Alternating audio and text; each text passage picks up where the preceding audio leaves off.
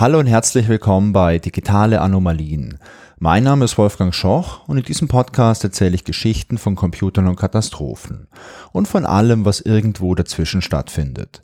Hier geht es um die wunderbare Welt der Technik und um all die Geschichten von Fehlern und vom Scheitern. In der heutigen Folge Nummer 73 geht's nach London in die 1990er Jahre.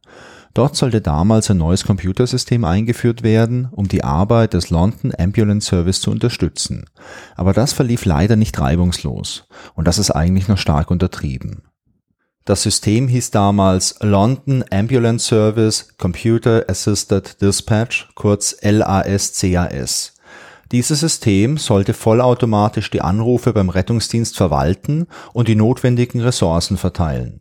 Die Rettungswagen sollten immer ideal zugewiesen werden, jedes Rettungswagenteam sollte alle notwendigen Daten elektronisch erhalten und auf einem Display im Fahrzeug angezeigt bekommen, die Kommunikation per Funk sollte so auf ein Minimum reduziert werden, um Zeit zu sparen, und das Ziel war, jeder Anruf sollte so schnell wie möglich bearbeitet werden und damit sollte auch so schnell wie möglich ein Rettungswagen vor Ort sein können. Die Verarbeitung eines Anrufs sollte damals maximal drei Minuten dauern. Das System wurde am 26. Oktober 1992 in Betrieb genommen. Und das endete in einem Desaster. Das System war von Anfang an sehr langsam und am Ende fiel es komplett aus. Anrufe gingen verloren oder wurden teilweise mehrfach bearbeitet. Es gibt Erzählungen darüber, dass es teilweise über elf Stunden dauerte, bis ein Rettungswagen vor Ort war. Die Medien berichteten darüber, dass zwischen 20 und 50 Personen vermutlich verstarben, weil die Rettungswagen deutlich zu spät ankamen. Nach zehn Tagen wurde das System abgeschalten und man wechselte wieder zu dem komplett manuellen Prozess zurück, den man bereits in den 1980er Jahren verwendet hatte. Der Untersuchungsbericht offenbarte, dass das gesamte Projekt äußerst unprofessionell und teilweise, naja, laienhaft durchgeführt wurde. In dieser Episode erzähle ich euch die Geschichte von diesem Projekt und ich hoffe, ihr müsst nicht so häufig mit dem Kopf schütteln. Aber fangen wir mal am Anfang an, und zwar beim London Ambulance Service. Die Wurzeln vom London Ambulance Service oder kurz LAS, die reichen zurück ins Jahr 1879. Damals wurde der erste ständige Ambulanzdienst Londons gegründet, ursprünglich mit dem Gedanken, dass dieser Dienst Menschen mit Infektionskrankheiten transportiert, um so die Ansteckung und Ausbreitung zu verhindern. Anfangs hatte man noch Pferdekutschen, 1902 wurde der erste dampfbetriebene Wagen eingesetzt und 1904 kam der erste Krankenwagen mit Verbrennungsmotor dazu. Zunehmend wurden damals dann aber auch Unfallopfer oder Personen mit medizinischen Notfällen transportiert. 1909 wurde eine Verordnung entsprechend angepasst, sodass der Ambulanzdienst jetzt auch offiziell für Notfälle eingesetzt werden durfte. In den nachfolgenden Jahren entwickelten sich in London parallel verschiedene Rettungsdienste, die miteinander arbeiteten und sich ergänzten. 1965 wurden die damals neun existierenden Dienste zusammengeschlossen, daraus entstand dann der London Ambulance Service und das war der größte zivile Rettungsdienst der Welt. Bis 1974 lag die Leitung vom LAS bei verschiedenen örtlichen Behörden und im Jahr 74 wurde diese Leitung dann an die regionale Gesundheitsbehörde übertragen. Unsere Geschichte, die spielt so Ende der 80er, Anfang der 90er Jahre und es ist spannend, sich mal anzuschauen, wie in diesem Zeitraum eigentlich die Arbeit beim LAS aussah. Der LAS ist damals für die Region London zuständig und dort betreibt der LAS den Notruf 999 und den Notruf 111. 999 ist der ganz klassische Notruf, den man eben anruft, wenn es irgendwo einen Unfall oder einen medizinischen Notfall gibt. Die 111 ist eine Hotline für Beratung oder für Ratschläge. Also wenn man sich nicht sicher ist, beispielsweise bei der Dosierung von einem Medikament, dann kann man bei der 111 anrufen. Dort ist dann auch medizinisches Fachpersonal und da kann man dann eben so einen Ratschlag bekommen.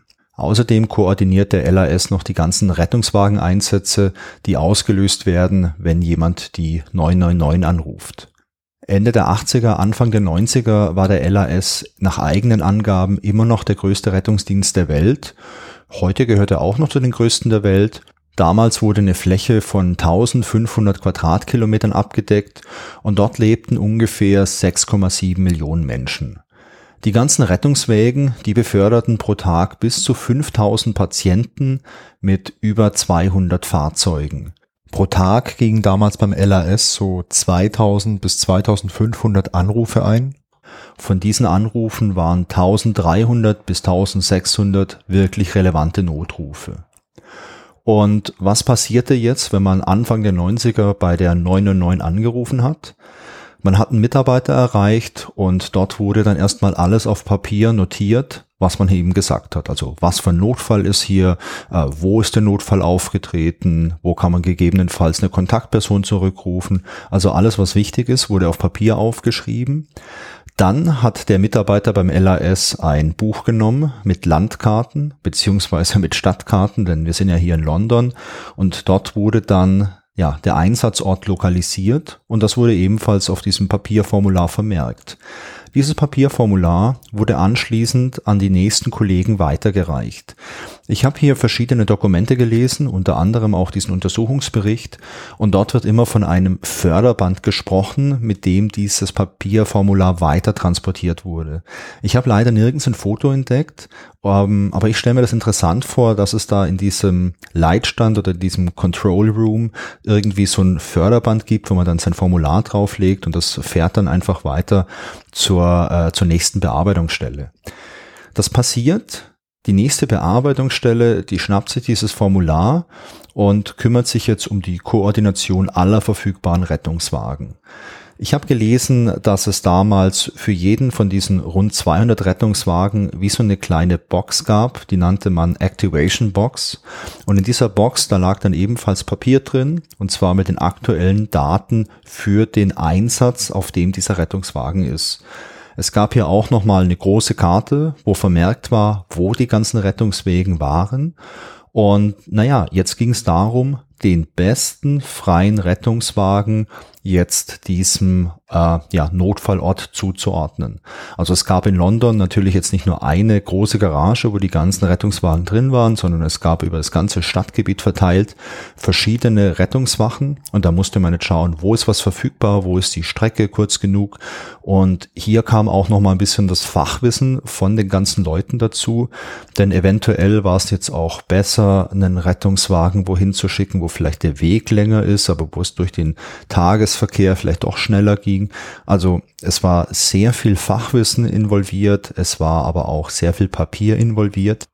Und wenn man jetzt einen Rettungswagen identifiziert hatte, der gut geeignet war, um für diesen Notfall auszurücken, dann wurde das äh, Team angefunkt von diesem Rettungswagen und die ganzen Details, die wurden jetzt über Funk durchgegeben. Und erst dann machte sich der Rettungswagen auf den Weg zum Notfall. Dieses manuelle System, das basierte wie gesagt auf Papier, menschlichen Denken und vor allem viel Wissen, das in den Köpfen der Mitarbeiter steckte. Und dieses manuelle System hatte einige Schwachpunkte. Denn es hing zu einem sehr großen Maße auch von der Einschätzung einzelner Personen ab. Und manche Dinge, wie beispielsweise die Lokalisierung vom Einsatzort mit Hilfe von diesen Papierkarten, das war sehr zeitaufwendig und natürlich auch fehleranfällig. Die Kommunikation per Funk zu den Einsatzkräften, die war langsam und ebenfalls fehleranfällig. Außerdem war das Weiterleiten von diesen ganzen Papierformularen ebenfalls sehr zeitaufwendig. Bereits in den späten 1980er Jahren erkannte man, dass es hier Handlungsbedarf gibt. Vor allem zu Peakzeiten oder bei sehr großen Einsätzen stieß dieses manuelle System regelmäßig an seine Grenzen. Man erkannte damals auch, dass die Zukunft definitiv ein computerbasiertes System sein musste. Von der Regierung gab es außerdem noch die nationale Vorgabe, dass die Verarbeitung von einem Notruf maximal drei Minuten dauern darf. Und mit dem manuellen System war das wirklich nicht zu gewährleisten. Aus diesem Grund beauftragte man 1986 ein computergestütztes System. Das Projekt, das startete mit einer Verzögerung von rund einem Jahr, dann im Jahr 1987. Es sollte drei Jahre laufen und 2,5 Millionen Pfund kosten. Und dieses Projekt sollte dann ein grundlegendes computergestütztes System für das Management der Notrufe bereitstellen.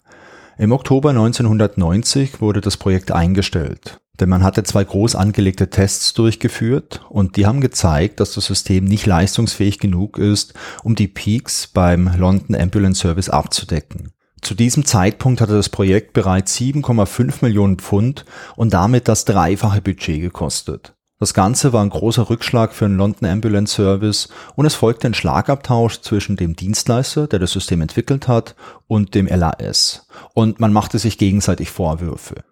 Der LAS forderte Schadensersatz und der Dienstleister, der konterte damit, dass der LAS ständig seine Anforderungen verändert hatte und somit auch gar nicht genau klar war, was eigentlich gewünscht gewesen ist.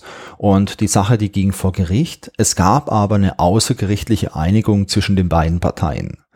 Und nach diesem Fehlschlag wurde von der Wirtschaftsberatung Arthur Anderson ein Gutachten erstellt.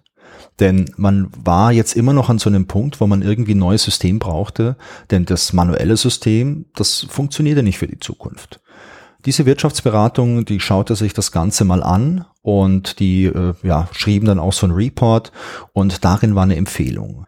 Und die Empfehlung lautete, das manuelle System sollte idealerweise mit einem fertigen neuen System ersetzt werden. Also man sprach davon, dass man jetzt nicht unbedingt was Neues entwickeln sollte. Und falls es ein System gäbe, das man einsetzen könnte, dann schätzte diese Wirtschaftsberatung auf Kosten von ungefähr 1,5 Millionen Pfund und einer Dauer von 19 Monaten für die Einführung von diesem System. Sollte man ein völlig neues System entwickeln müssen, so wäre mit signifikant höheren Kosten und auch mit einem größeren Zeitaufwand zu rechnen.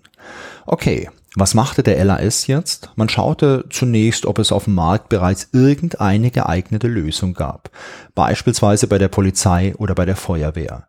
Aber man wurde leider nicht fündig. Die Anforderungen vom LAS, die waren einfach zu speziell und das gesamte Einsatzgebiet vom LAS, das war so groß, dass es die Komplexität und die Anforderungen von anderen Systemen einfach bei weitem übertraf.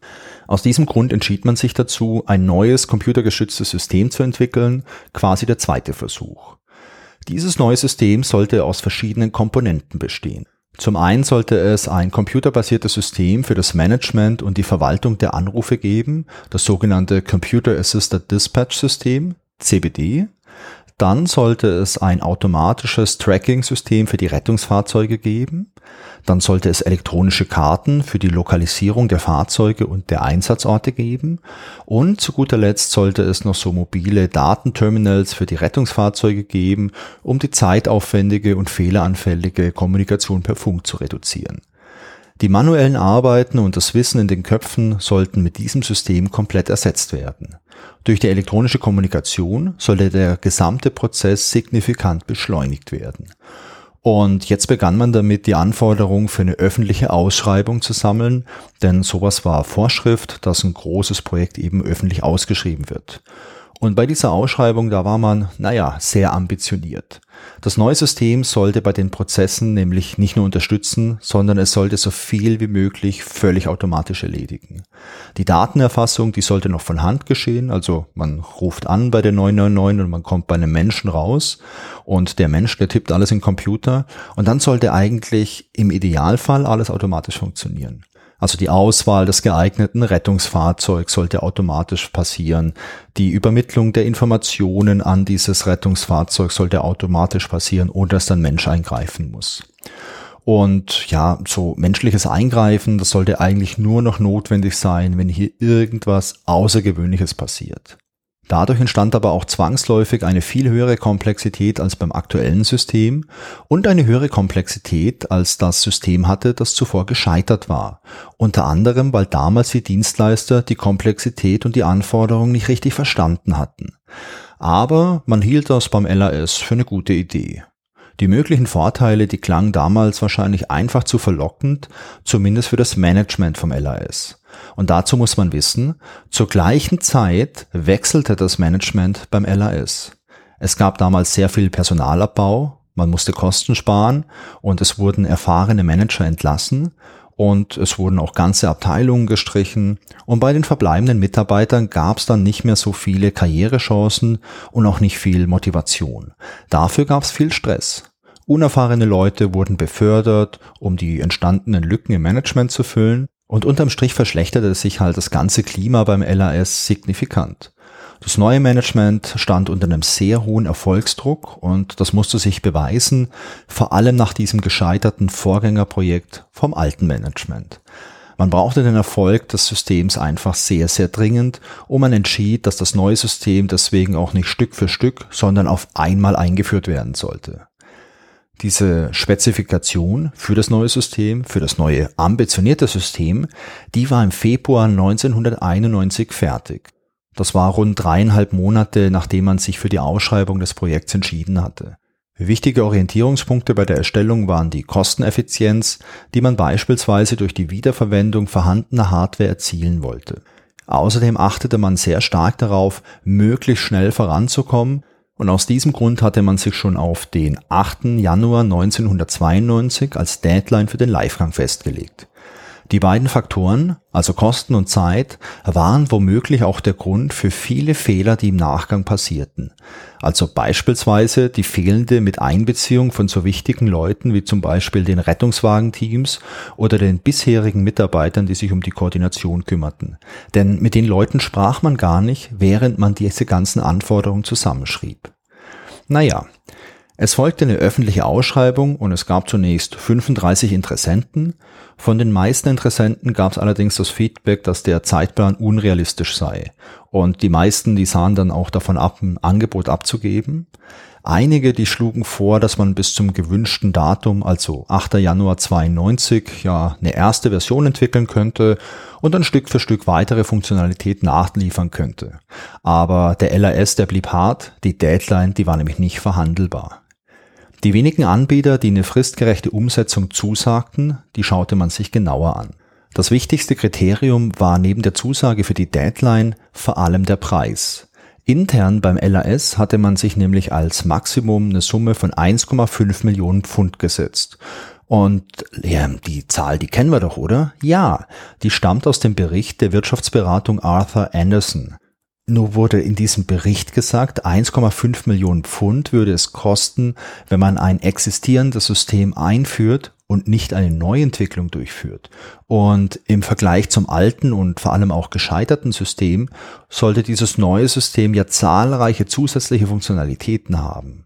Vermutlich ist irgendjemand mal durcheinander gekommen und hat diese Zahl falsch verwendet. Und niemand aus der Gruppe vom LAS-Management hat diese Zahl jemals angezweifelt. Das ist ein Phänomen aus der Psychologie und man nennt das Groupthink oder auf Deutsch Gruppendenken. Und dabei geht es darum, dass einzelne Personen sich der Meinung einer Gruppe anschließen, obwohl die eigene Meinung vielleicht abweicht. Und die Gruppe, die trifft dann einfach viel schlechtere Entscheidungen, als wenn einzelne Personen die jetzt allein getroffen hätten oder in der Gruppe ihr Veto eingelegt hätten. Habt ihr sowas vielleicht auch schon mal erlebt? Vielleicht irgendwie im beruflichen Kontext, dass irgendwelche Gruppen Entscheidungen treffen, wo man danach denkt, hui, ähm, das ist irgendwie vielleicht nicht richtig, was ihr gemacht habt oder vielleicht nicht die beste Entscheidung? Oder habt ihr es vielleicht auch schon mal erlebt, dass ihr in einer großen Gruppe seid und eure eigene Meinung, die weicht ab und ihr hebt jetzt vielleicht nicht die Hand, weil äh, ja, ihr wollt vielleicht jetzt nicht den Fokus auf euch haben oder so. Das ist auf jeden Fall ein Phänomen, das finde ich super spannend und ich glaube, dass sowas häufiger vorkommt, als man vielleicht glaubt. Aber zurück zur Geschichte. Ähm, das gescheiterte Projekt, das sollte ja ursprünglich zweieinhalb Millionen Pfund kosten. Am Schluss hat es 7,5 Millionen Pfund gekostet. Und wie der Name gescheitertes Projekt schon sagt, das Projekt ist gescheitert das neue, viel, viel ambitioniertere Projekt. Irgendjemand vom LAS meinte auch, das neue Projekt wäre ein Quantensprung, was Funktionalität angeht. Also dieses neue, tolle Projekt soll jetzt nur 1,5 Millionen Pfund kosten. Und es wurde nie hinterfragt, ob das überhaupt machbar sein konnte. Und das finde ich total krass. Den Zuschlag für die Umsetzung bekommt ein Angebot, das nur 937.463 Pfund kosten soll. Das zweitgünstigste Angebot lag damals bei 1,5 Millionen Pfund und danach folgte noch eins, das bei 3 Millionen Pfund lag. Den Zuschlag bekam damals ein Konsortium aus einigen Unternehmen. Zum einen wäre da Apricot Computer, das war ein britischer Hardwarelieferant, der sollte die notwendigen Server und Workstations liefern. Apricot gehörte damals zu Mitsubishi und übernahm zunächst auch die Leitung des Konsortiums. Dann gab es die Firma System Operations, kurz SO. Das war ein kleines britisches Softwarehaus. SO sollte die komplette Software entwickeln, also gewissermaßen das Herz des Systems und die Kosten für die Entwicklung, die waren mit gerade mal 35.000 Pfund im Angebot ausgewiesen. Auch hier wurde niemand hellhörig. Dann gab es noch die Firma DataTrack, die sollten das vollautomatische Ortungssystem und Tracking-System für die Fahrzeuge liefern. Und last but not least wollte man noch aus dem zuvor gescheiterten Projekt vorhandene Hardware übernehmen und diese Hardware, die stammte von der Firma Solo Electronics. Das betraf die Funksysteme und diese mobilen Datenterminals für die Rettungskräfte. Beim LAS wird man jetzt doch ein kleines bisschen nervös, denn man erinnert sich, das vorhergegangene Projekt, das war ja gescheitert, weil der damalige Dienstleister die Anforderungen nicht verstanden hat, weil der damalige Dienstleister vielleicht auch die Komplexität völlig unterschätzt hatte und es gab ja auch diesen Rechtsstreit und da hat man jetzt keine Lust, dass sowas nochmal passiert. Aus dem Grund macht der LAS hier nochmal richtig Druck und stellt klar, dass man höchste Qualität erwartet. Apricot Computer möchte daraufhin nicht die Projektleitung übernehmen, denn Apricot, so sagt man, ja, die liefern ja nur die Hardware und mit der Software haben die ja gar nichts zu tun. Und unter hohem Druck willigt System Operations darauf ein, die Projektleitung für das gesamte Projekt zu übernehmen. Allen Leuten muss an der Stelle aber auch klar gewesen sein, dass die Qualität der Software über den Erfolg oder Misserfolg des Projekts entscheidet. Was zu diesem Zeitpunkt noch niemand beim LAS weiß, ist das folgende. System Operations hatte ursprünglich gar nicht vorgehabt, beim Projekt überhaupt mitzuwirken. Die Firma war von Apricot überredet worden, weil man unbedingt an dieser Ausschreibung mitmachen wollte, um halt die Hardware zu verkaufen, man aber für die Ausschreibung einen Softwarepartner brauchte. Apricot und System Operations hatten bereits zuvor an einer gemeinsamen Ausschreibung teilgenommen, und zwar für ein ähnliches, aber viel weniger komplexes System. Das Angebot war damals allerdings wegen mangelndem technischen Verständnis abgelehnt worden. Für System Operations ist das aktuelle Projekt beim London Ambulance Service ein Projekt, das direkt einige Größenordnungen über dem liegt, was die Firma sonst gemacht hat. Gut, die Firma, die hatte schon einige Projekte für die Regierung und auch für Behörden gemacht, aber dabei handelte es sich nur um relativ einfache Systeme, die beispielsweise in der Verwaltung eingesetzt wurden. Und ähm, es gab im Rahmen von diesem ganzen Angebotsprozess auch die Aussage, dass System Operations auch schon für die Feuerwehr und für die Polizei gearbeitet hatte. Und die Aussage, die überzeugte den LAS und beruhigte auch den LAS vielleicht ein kleines bisschen. Allerdings muss man hier sagen, die Aussage an sich war nicht gelogen, aber es handelte sich auch in diesen Fällen lediglich um relativ einfache Systeme für die Verwaltung und nicht um Systeme für die Einsatzkoordination in Echtzeit. Auf Seiten vom LAS waren damals vor allem zwei Personen mit der Auswahl vom Dienstleister zuständig. Zum einen war da ein externer Berater und Analyst, der hatte auch schon für das zuvor gescheiterte Projekt gearbeitet. Dann gab es dann noch einen internen Mitarbeiter, der vorübergehend das Management der internen Systeme beim LAS übernommen hatte. Der rechnete aber damit, dass er bald von jemandem ersetzt wird. Und die beiden hatten halt als Vorgabe für die Auswahl vom Dienstleister beziehungsweise von diesem Konsortium die Ansage, dass sie das niedrigste Angebot nehmen sollten, außer es gibt einen wirklich guten Grund dagegen. Vor der Vertragsunterzeichnung prüfte dann das obere Management beim LAS nochmal die getroffene Auswahl. Finde ich eine gute Sache, denn bei so einem großen Investment sollte man sich das vielleicht auch zwei oder dreimal anschauen. Das, äh, das Management, das ließ einen externen Audit durchführen und der externe Audit ergab, dass das Projekt sehr riskant war und einer erhöhten Aufmerksamkeit des Managements bedarf. Außerdem fand man im Rahmen von diesem Audit noch einige Referenzen von System Operations, also von Kunden von System Operations und diese Referenzen sagten aus, dass das Unternehmen Probleme hatte, fristgerecht die erwartete Qualität zu liefern. An der Stelle fragt man sich vielleicht, wie viele Red Flags braucht man eigentlich, um wirklich skeptisch zu werden und sich zu überlegen, ob das eine gute Idee ist. Das obere Management vom LRS brauchte zu dem Zeitpunkt definitiv noch mehr Red Flags, denn man stimmte dem Konsortium zu aber man wollte ein bisschen mehr Sicherheit haben. Und um diese Sicherheit für das Projekt zu bekommen, verlangte der LAS eine vollständige Systemspezifikation vom Konsortium. Und man sah das gewissermaßen als Garantie dafür, dass das Konsortium die Anforderungen auch verstanden hat. Wir erinnern uns, bei dem gescheiterten Projekt war ja das große Problem das Verständnis und ich glaube, man hatte da einfach Angst, dass sich das nochmal wiederholt. Für die Ausarbeitung von der Spezifikation schließt man dann vorab schon so einen kleinen Vorvertrag mit dem Konsortium ab.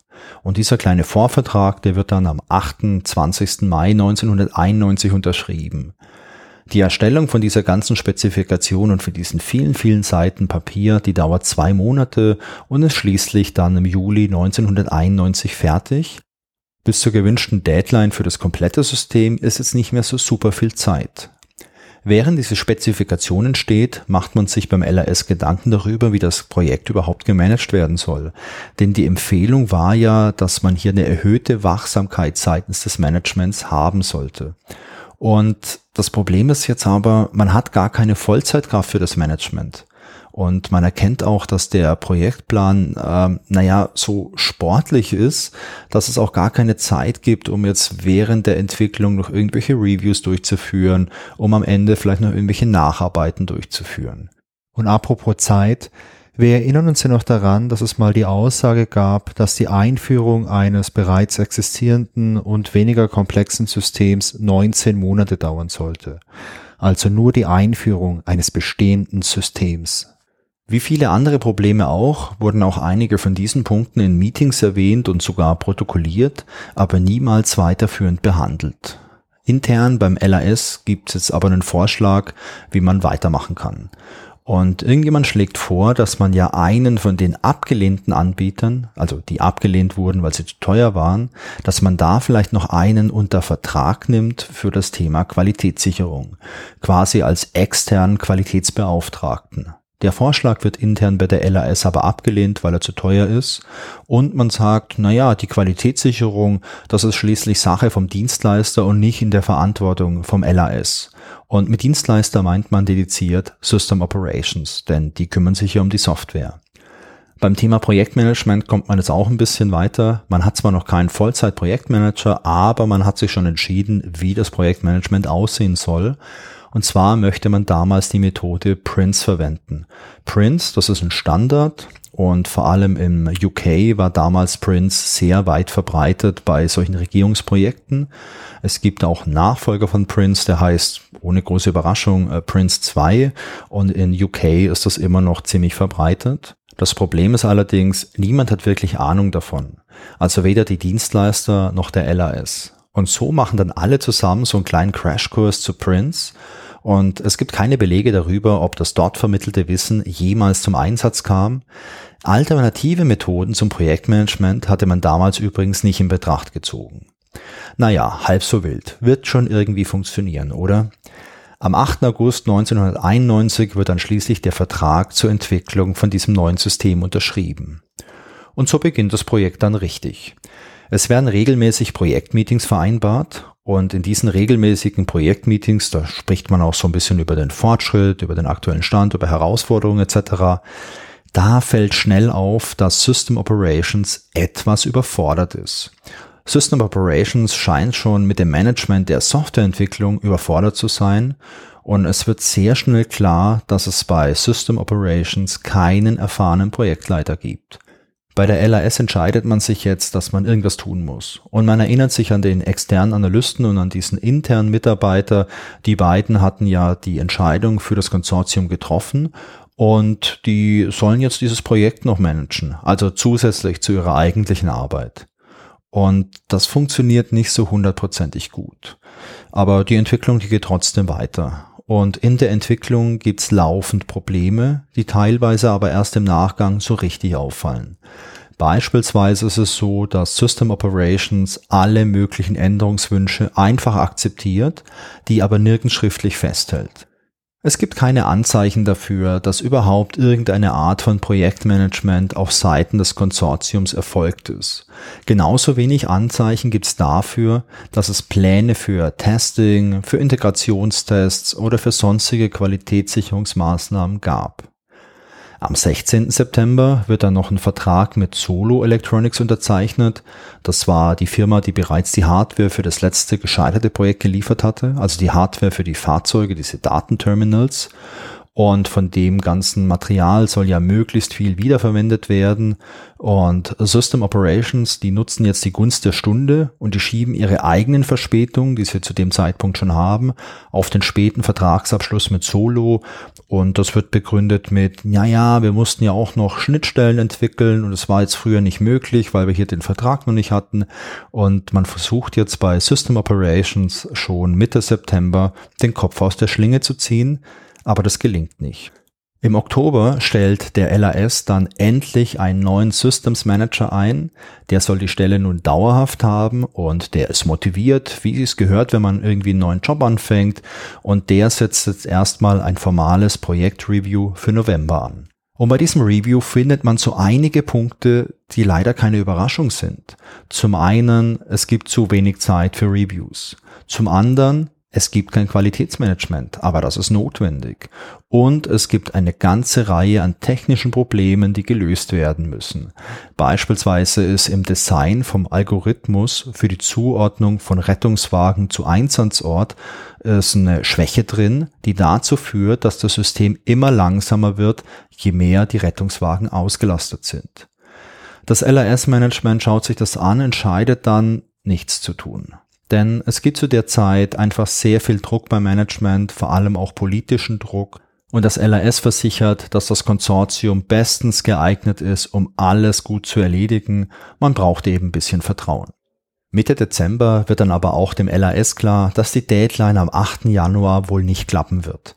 Das System war zu dem Zeitpunkt nämlich einfach noch nicht fertig, es gab immer noch größere technische Probleme und die Schulung des Personals war auch noch nicht erfolgt. Ende Dezember einigt man sich dann schließlich auf eine neue Strategie. Das System soll vom Januar 1992 an über einen Zeitraum von zehn Monaten Stück für Stück eingeführt werden. Also nicht mehr mit dem einen großen Knall, sondern jetzt wirklich häppchenweise. Die finale Deadline soll dann der 26. Oktober 1992 sein. Diese Einführung, die soll jetzt in drei Phasen ablaufen. In der ersten Phase soll zunächst die Anrufannahme automatisiert werden. Die erfassten Daten, die sollen in den Computer eingegeben und danach ausgedruckt werden und diese Ausdrucke, die sollen wie gehabt manuell weiterverarbeitet werden. In der zweiten Phase soll dann die Zuweisung von Rettungswagen zu Einsatzort automatisiert werden.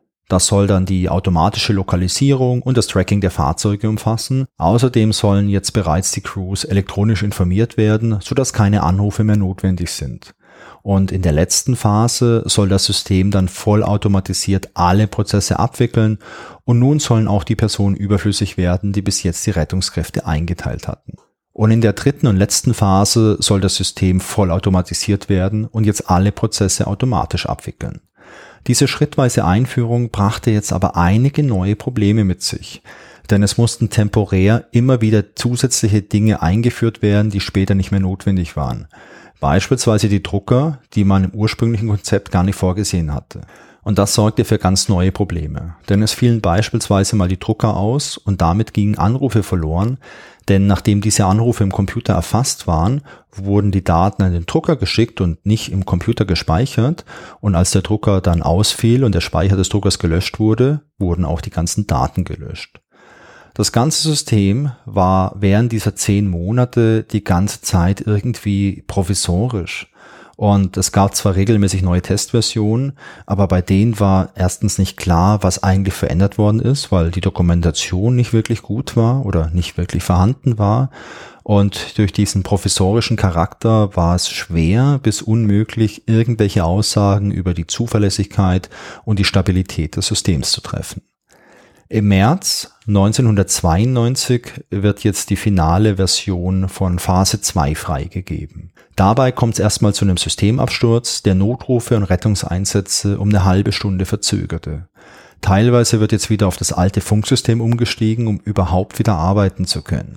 Im Nachgang zu diesem Zwischenfall fordert die Rettungsdienstgewerkschaft, dass die Sache öffentlich untersucht wird. Das Management vom LAS winkt aber ab und beruhigt. Hey, das sind nur Kinderkrankheiten, die müssen niemanden beunruhigen, das ist ganz normal. Aber so einfach ist es diesmal nicht, denn es gibt ein neues Review und dieses Review bescheinigt dem System, dass es eigentlich nicht nutzbar ist. Das elektronische Kommunikationssystem, das fällt täglich aus, Es ist unmöglich, Änderungen und Weiterentwicklung nachzuverfolgen und so eine Qualitätssicherung zu ermöglichen und das Personal ist immer noch unzureichend geschult. Außerdem gibt's jetzt auch öffentliche Beschwerden von Bürgern und Sicherheitsexperten, es werden Briefe an Minister geschrieben und unterschiedlichste Experten bescheinigen dem System vor allem eine Sache, es ist völlig fehlerhaft. Im April 92 können beispielsweise hunderte von Notrufen nicht verarbeitet werden. Das LRS-Management behauptet daraufhin, dass zu viele Bürgerinnen und Bürger gleichzeitig angerufen hätten und dass diese Sache die Telefonleitung verstopft hatte. Wow. also was möchte man darauf sagen? Innerhalb vom LRS gibt es jetzt auch ein Misstrauensvotum gegenüber dem LRS-Management, aber das LRS-Management ist weiterhin einfach unbeeindruckt und alle Zweifel und Beschwerden, die werden beschwichtigt. Und man wiederholt sich immer wieder und sagt einfach, es ist ganz normal und die schrittweise Einführung, die dient ja auch dazu, solche Fehler zu finden. Die Entwicklung, die geht weiter und die Deadline, die naht und es treten dauerhaft weitere Fehler auf. Also beispielsweise gelegentliches Blockieren von den Terminals, Überlastung der Kommunikationskanäle, ungenaue Standortinformationen von diesem Fahrzeugortungssystem, Langsamkeit des Systems, Unfähigkeit des Systems, den nächstgelegenen verfügbaren Rettungswagen zu identifizieren. Kurz gesagt, das System war alles andere als stabil. Das System ging dann am 26. Oktober 1992 um 7 Uhr morgens wie geplant in den Live-Betrieb. Dafür mussten aber vorab noch einige Vorbereitungen getroffen werden. Beispielsweise musste man erstmal alle Drucker abbauen, die man ja für die Zwischenlösung gebraucht hatte. Im Kontrollraum musste einiges umorganisiert werden, also manche Personen mussten jetzt an einen anderen Arbeitsplatz, das musste ein bisschen neu verkabelt werden und dann ging's los. Es ist ja normal, dass neue Software manchmal noch bekannte Fehler hat. Hier war das nicht anders. Für das System war Folgendes bekannt. Es gab zwei schwerwiegende Fehler, die zu einer starken Beeinträchtigung des Systems führen konnten. Es gab 44 Fehler, die zu einer Beeinträchtigung der Patientenversorgung führen konnten. Und es gab noch 35 kleinere Fehler. Außerdem gab es zum Zeitpunkt des Livegangs keinen Notfallplan für den Fall eines Systemausfalls. Jeder Mensch, der sich das anschaut, würde hier abbrechen. Aber nicht so das LAS. Das LAS gab einfach Gas und startete durch. Am Vormittag des 26. Oktobers, da gab es schon die ersten Meldungen über Probleme. Rettungswagen kamen beispielsweise verspätet an oder auch doppelt, da Anrufe doppelt verarbeitet wurden. Anrufer mussten teilweise 30 Minuten lang warten, bis der Anruf bearbeitet werden konnte oder Anrufer wurden direkt aus der Leitung geworfen. Das Kartensystem erkannte manche Straßen in London nicht, so dass die Rettungskräfte hier per Funk geleitet werden mussten. Aber das war erst der Vormittag. Es gab überall Fehlermeldungen, wo es welche geben konnte. Vom LRS gab es die Anweisung, dass man die Funkkommunikation auf ein Minimum beschränken sollte, und das führte dazu, dass sich viele Angestellte nicht per Funk meldeten, aus Angst etwas falsch zu machen. Und als dann im Laufe des Tages die Anzahl der Notrufe zunahm, zeigte das System weitere Anzeichen einer ernsthaften Überlastung. Unbearbeitete Notrufe verschwanden beispielsweise von den Bildschirmen und wurden von neuen Anrufen überschrieben. Das System wurde stetig langsamer. Und jetzt zeigte sich noch ein weiteres Problem. Das System war nämlich so entworfen worden, dass es immer mit perfekten Daten arbeiten sollte. In der Praxis waren die Daten, also beispielsweise die Location oder auch die Meldung, die jetzt reinkam durch einen Notruf, aber nicht immer perfekt, sondern teilweise unvollständig oder auch widersprüchlich. Und damit konnte das System nicht umgehen und deswegen gab es noch mehr Fehlermeldungen. Und weil es noch mehr Fehlermeldungen gab, mussten mehr Rückfragen gestellt werden und das trug ebenfalls dazu bei, dass das System immer mehr überlastet wurde am Dienstag, den 27. Oktober um 14 Uhr, da traf man die Entscheidung, das System wieder auf den Stand von Phase 2 zurückzubauen. Und das war natürlich auch wieder viel Arbeit, denn jetzt mussten die Drucker wieder installiert werden, der Einsatzraum musste auch wieder umgeräumt werden, Kabel mussten neu gesteckt werden. Aufgrund der ganzen Pannen hatten manche Patienten elf Stunden auf den Rettungswagen warten müssen. Es gibt Schätzungen, dass zwischen 20 und 50 Patienten starben, weil der Rettungswagen aufgrund der Probleme zu spät ankam. Und am Mittwochmorgen, also nochmal einen Tag später, da behauptete dann der LAS, dass es keine ernsthaften Störungen durch das Computersystem gab. Am Mittwochnachmittag, also wenige Stunden später, trat dann der Leiter des LAS zurück. Später wurde dann behauptet, dass er unter extremem Druck gestanden hat. Die Leistung sollte bis zum Jahresende verbessert werden und er war deswegen gezwungen, die Einführung des Computersystems so stark zu beschleunigen, wie es nur irgendwie möglich war. Nach intensivem Druck von Patienten, Angehörigen, Familien, den Gewerkschaften und einer stürmischen Sitzung im Parlament am Donnerstagabend forderte dann der Gesundheitsminister eine offizielle Untersuchung der Affäre. Die Gewerkschaften forderten, das System, das sie liebevoll tödliche Lotterie nannten, im Interesse der Patienten abzuschalten. Der Appell, der blieb aber leider ungehört. In diesen ersten 36 Stunden gingen beim LAS über 900 Beschwerden über die Dienstleistung bzw. über das System ein.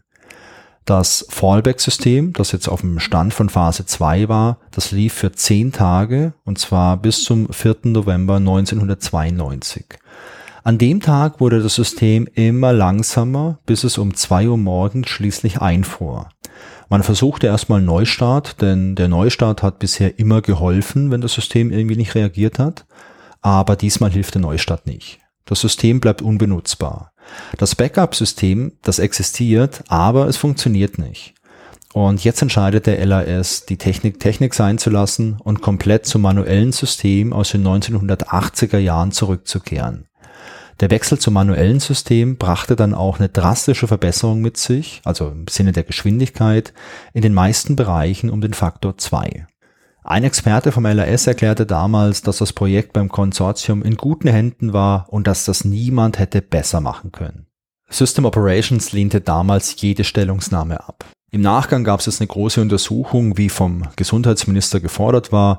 Und der Bericht von dieser Untersuchung, der ist eine sehr empfehlenswerte Lektüre und der lässt sich auch sehr gut lesen. Das sind so ungefähr 65 Seiten, sind aber auch ein paar Grafiken drin. Und der Bericht, der schildert wirklich in allen Details, was alles schiefgegangen ist. Und kleiner Spoiler, das ist eine ganze Menge. Beispielsweise behauptete der LAS, dass es zum Leihfang des Systems überdurchschnittlich viele Anrufe gab und dass das dazu beigetragen hat, dass das System einfach überlastet war. Die Untersuchung zeigte aber, dass das gar nicht stimmte. Es wurde gezeigt, dass die Anzahl der Anrufe durchschnittlich war. Und selbst durch das erhöhte Anrufaufkommen aufgrund der ganzen Probleme, dass also Leute wiederholt bei der LAS anriefen, war das Anrufaufkommen im vorgesehenen Bereich. Außerdem behauptete der LAS, dass die ganzen Rettungswagen-Crews das System absichtlich sabotierten, weil sie da keine Lust drauf hatten. Und die Aussage, die konnte auch widerlegt werden. Denn obwohl die ganzen Angestellten die persönliche Kommunikation sehr schätzten, kooperierten sie mit dem neuen System, denn die wollten ja ihren Job auch gut machen. Und laut dem Dienstleister, der die Fahrzeugtechnik bereitgestellt hatte, also DataTrack, war die Akzeptanz der LAS-Teams vergleichbar mit der Akzeptanz in anderen Projekten die äh, Data Track schon gemacht hatte. Es gab ja also keinen wirklichen Unterschied, wo man sagen könnte, ja, die LAS-Leute hatten da gar keine Lust drauf. Außerdem zeigt der Untersuchungsbericht auch noch, dass die Mitarbeiter unzureichend geschult waren. Und der Untersuchungsbericht, der führt aus, dass die Schulungen im Hinblick auf den ursprünglich geplanten Livegang im Januar angesetzt waren und durchgeführt wurden die Schulungen von Mitarbeitern vom LAS und von Leuten von System Operations. Und das Team, das jetzt im Kontrollraum arbeitete, das bekam damals eine zweitägige Schulung. Der Rest der ganzen Mitarbeiter wurde danach unabhängig geschult. Nur gab es jetzt direkt nach den Schulungen schon die ersten Beschwerden, wo man sagte, die Schulungen waren unzureichend und nach dem Januartermin gab es keine weiteren Schulungen. Und das führt dazu, dass das Wissen im Oktober entweder veraltet oder komplett irrelevant war, dass sich das System komplett verändert hatte. Und der Bericht, der identifiziert dann noch viele weitere Probleme. Beispielsweise, das System war darauf angelegt, dass es eben immer perfekte Informationen gab. Das war in der Praxis aber nicht der Fall. Das war ja ein großes Problem. Oder das System blieb oft hängen, vorein und das führte dazu, dass die Mitarbeiter die Geräte regelmäßig neu starten mussten. Die Fehler im Design, die führten beispielsweise auch zu fehlerhaften Zuweisungen von Rettungskräften zu Patienten. Das führte zu erneuten Anrufen. So entstand dann einfach so ein Effekt, dass äh, der Rettungswagen falsch zugeordnet war. Die Leute rufen an, das System wird weiter belastet. Und durch die stärkere Auslastung wurde das System dann halt auch laufend langsamer, was es dann noch schwerer machte, damit vernünftig zu arbeiten. Es gab niemals einen Lasttest für das gesamte System, also man hat nie irgendwie simuliert, was passiert, wenn da jetzt 50, 100 oder 1000 Leute gleichzeitig anrufen. Und es gab auch niemals irgendwelche Tests für Ausnahmesituationen. Also da wurde nie was simuliert. Also was passiert, wenn jetzt das Ortungssystem ausfällt? Was passiert, wenn ein anderes System ausfällt oder wenn es irgendwas was gibt, was nicht geplant ist? Und äh, es gab die Vermutung, dass man bewusst darauf verzichtet hatte, da das erste System ja wegen nicht bestandener Lasttests eingestellt wurde. Spannend ist natürlich auch noch die Frage nach der Ursache von den technischen Problemen. Also zumindest von einigen Ursachen, denn es gab sehr, sehr viele. Der Untersuchungsbericht, der entdeckte beispielsweise den Grund für den Systemfehler, der das System im November zum Absturz brachte. Drei Wochen vor dem Absturz hatte ein Programmierer von System Operations für Tests eine Funktion hinzugefügt, die bei jeder Fahrzeugzuweisung ein paar Daten auf den Fileserver geschrieben hat. Vermutlich zum Debugging. Also da wurden vermutlich irgendwelche Daten auf die Platte geschrieben, wo man dann später gucken konnte, okay, was ist da genau passiert. Dieser Code, der wurde aber niemals ausgebaut und der Speicher, der wurde im Nachgang auch niemals freigegeben. Und so füllte sich jetzt der Speicher von diesem Fileserver Stück für Stück auf. Und wir reden über das Jahr 1992. Da hatte man jetzt noch keine Platte mit ein paar Terabyte Speicherkapazität, sondern eher ein bisschen weniger Speicherkapazität. Und es dauerte jetzt drei Wochen, bis der gesamte Speicher verbraucht war. Und als der Speicher voll war, reagierte der Server einfach nicht mehr und ein Neustart, der half jetzt halt auch nicht weiter. Das vorhandene Backup-System funktionierte damals nicht, weil man nach dem Ausfall von Phase 3 ja das ganze System zurückgebaut hatte auf den Stand von Phase 2. Damals hat man aber vergessen, das Backup-System auch neu zu konfigurieren. Die Auswirkung von zusätzlichen, vielleicht auch nur vorübergehend vorhandenen Komponenten im Gesamtsystem, die wurde nie getestet. Und das mögliche Versagen des vorübergehenden druckerbasierten Systems wurde nie in Betracht gezogen. Und ein weiterer Grund oder eine weitere Ursache für Fehler liegt in der verwendeten Programmiersprache, denn die Software war von System Operations in Visual Basic geschrieben worden. Zumindest damals war das keine sehr schnelle und effiziente Sprache. Visual Basic wurde damals eher genutzt, um schnell mal einen Prototypen zu entwickeln. Eine Schwäche von Visual Basic war es, dass es lange dauerte, bis sich jetzt so ein ganzer Bildschirm aufgebaut hatte. Also mit länger meine ich, das dauerte teilweise mehrere Sekunden. Und in der Praxis nervte das total. Deswegen starteten die Mitarbeiter in der Regel bei ihrem Schichtbeginn mehrere Instanzen von der Software und dann schalteten sie einfach durch das Windows Multitasking zwischen diesen Instanzen um. Und dieses Vorgehen belastete die Workstations zusätzlich, vor allem den Arbeitsspeicher, und das sorgte dafür, dass das ganze System nochmal instabiler war. Der Untersuchungsbericht stellt übrigens auch fest, dass System Operations zu wenig Erfahrung mit der Programmiersprache Visual Basic hatte. Im Untersuchungsbericht heißt es dann auch noch, dass System Operations, Zitat, schnell in eine Situation geriet, in der es überfordert war. Es wird aber auch noch festgestellt, dass, Zitat, innerhalb der für das Projekt geltenden zeitlichen Beschränkungen und des Umfangs der Anforderungen kein Softwarehaus eine brauchbare Lösung hätte liefern können. Wie ging es denn dann eigentlich mit dem LAS weiter? Nach dem gescheiterten Projekt wurde vom LAS ein neues System namens CTAK entwickelt und das Ganze war damals eine Inhouse-Entwicklung und das funktionierte wohl auch viel, viel besser.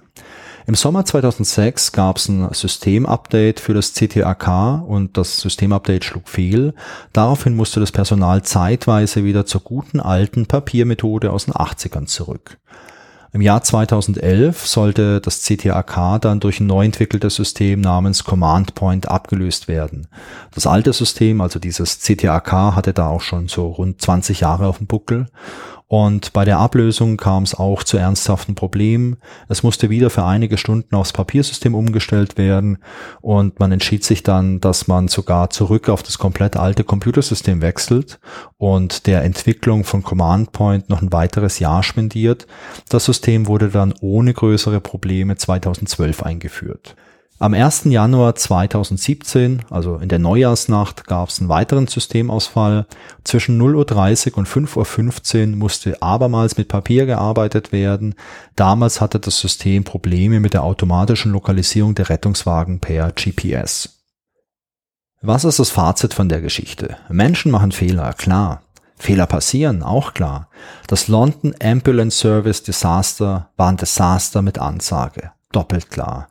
Diese Geschichte finde ich super, super absurd und bizarr. Es ist super traurig, dass hier Leute zu Schaden kamen, auch wenn nicht wirklich feststeht, wie viele Leute da es direkt zu Schaden kamen, ist auf jeden Fall anzunehmen, dass es einige waren. Und ich habe mich bei der Recherche die ganze Zeit gefragt, wie konnte das passieren? Also ich meine, dass man Fehler macht, okay, das passiert, das habe ich selbst auch erlebt, ich habe auch schon viele Fehler gemacht. Aber in diesem Fall gab es so viele Fehler. Es gab ja auch regelmäßig irgendwelche Reviews oder Reports oder irgendwelche Expertinnen und Experten, die gesagt haben, na Leute, das ist nicht so gut. Und das Management vom LAS hat das alles ignoriert. Die hatten ihren Druck von oben, die hatten den politischen Druck, die wollten unbedingt was abliefern ähm, und haben dabei einfach aus dem Auge verloren, dass es hier nicht nur um ein bisschen Geld geht, sondern dass es hier um ein System geht, das womöglich Menschenleben retten kann oder die Rettung von Menschenleben verhindern kann. Und ich finde das unglaublich schade. Das Beispiel vom London Ambulance Service ist ein sehr bekanntes Beispiel, wenn es um schlechtes Projektmanagement geht. Und ähm, ich hoffe, dass es ja allein in der Geschichte steht als, als Beispiel, als warnendes Beispiel und dass man bei anderen Projekten, wenn man vielleicht Entscheidungen treffen muss, ein bisschen mehr darüber nachdenkt oder dass man sich traut, vielleicht auch mal Nein zu sagen, wenn eine unmögliche Anforderung an einen herangetragen wird. Denn wenn ich jetzt irgendwie von meinem Vorgesetzten oder vielleicht in dem Fall auch von der Regierung irgendwie eine Ansage habe, ich muss möglichst schnell irgendwas tun und ich stelle fest, naja, das ist unmöglich, dann ist es doch irgendwie meine Pflicht, entweder Nein zu sagen, das geht nicht, oder im besten Fall einen Gegenvorschlag zu machen. Hey, guck mal, wenn die Zeit fix ist, vielleicht für so eine Deadline, dann kann ich schon was liefern bis zu dem Tag, aber vielleicht nicht das, was du möchtest. Und vielleicht braucht man auch als Manager irgendwann mal so den Mut, um Nein zu sagen. Ich glaube, das fällt oftmals schwer, weil es vielleicht auch so ein Zeichen von Schwäche ist. Ich sehe es aber anders. Ich glaube, Nein zu sagen ist vor allem ein Zeichen von Stärke, denn ich brauche eine Überzeugung, um Nein sagen zu können. Und es ist viel schwerer, Nein zu sagen, als Ja zu sagen. Und deswegen glaube ich, da muss man sich klar machen, Nein sagen ist eine absolute Stärke. Und ich glaube, nur richtig gute Leute können das auch gut. Eine Sache habe ich noch. Ich habe mir einen Account bei Kofi gemacht. Der Name, der erinnert an Coffee, also an Kaffee, und das ist Absicht. Denn über Kofi könnt ihr mir ab sofort einen virtuellen Kaffee spendieren.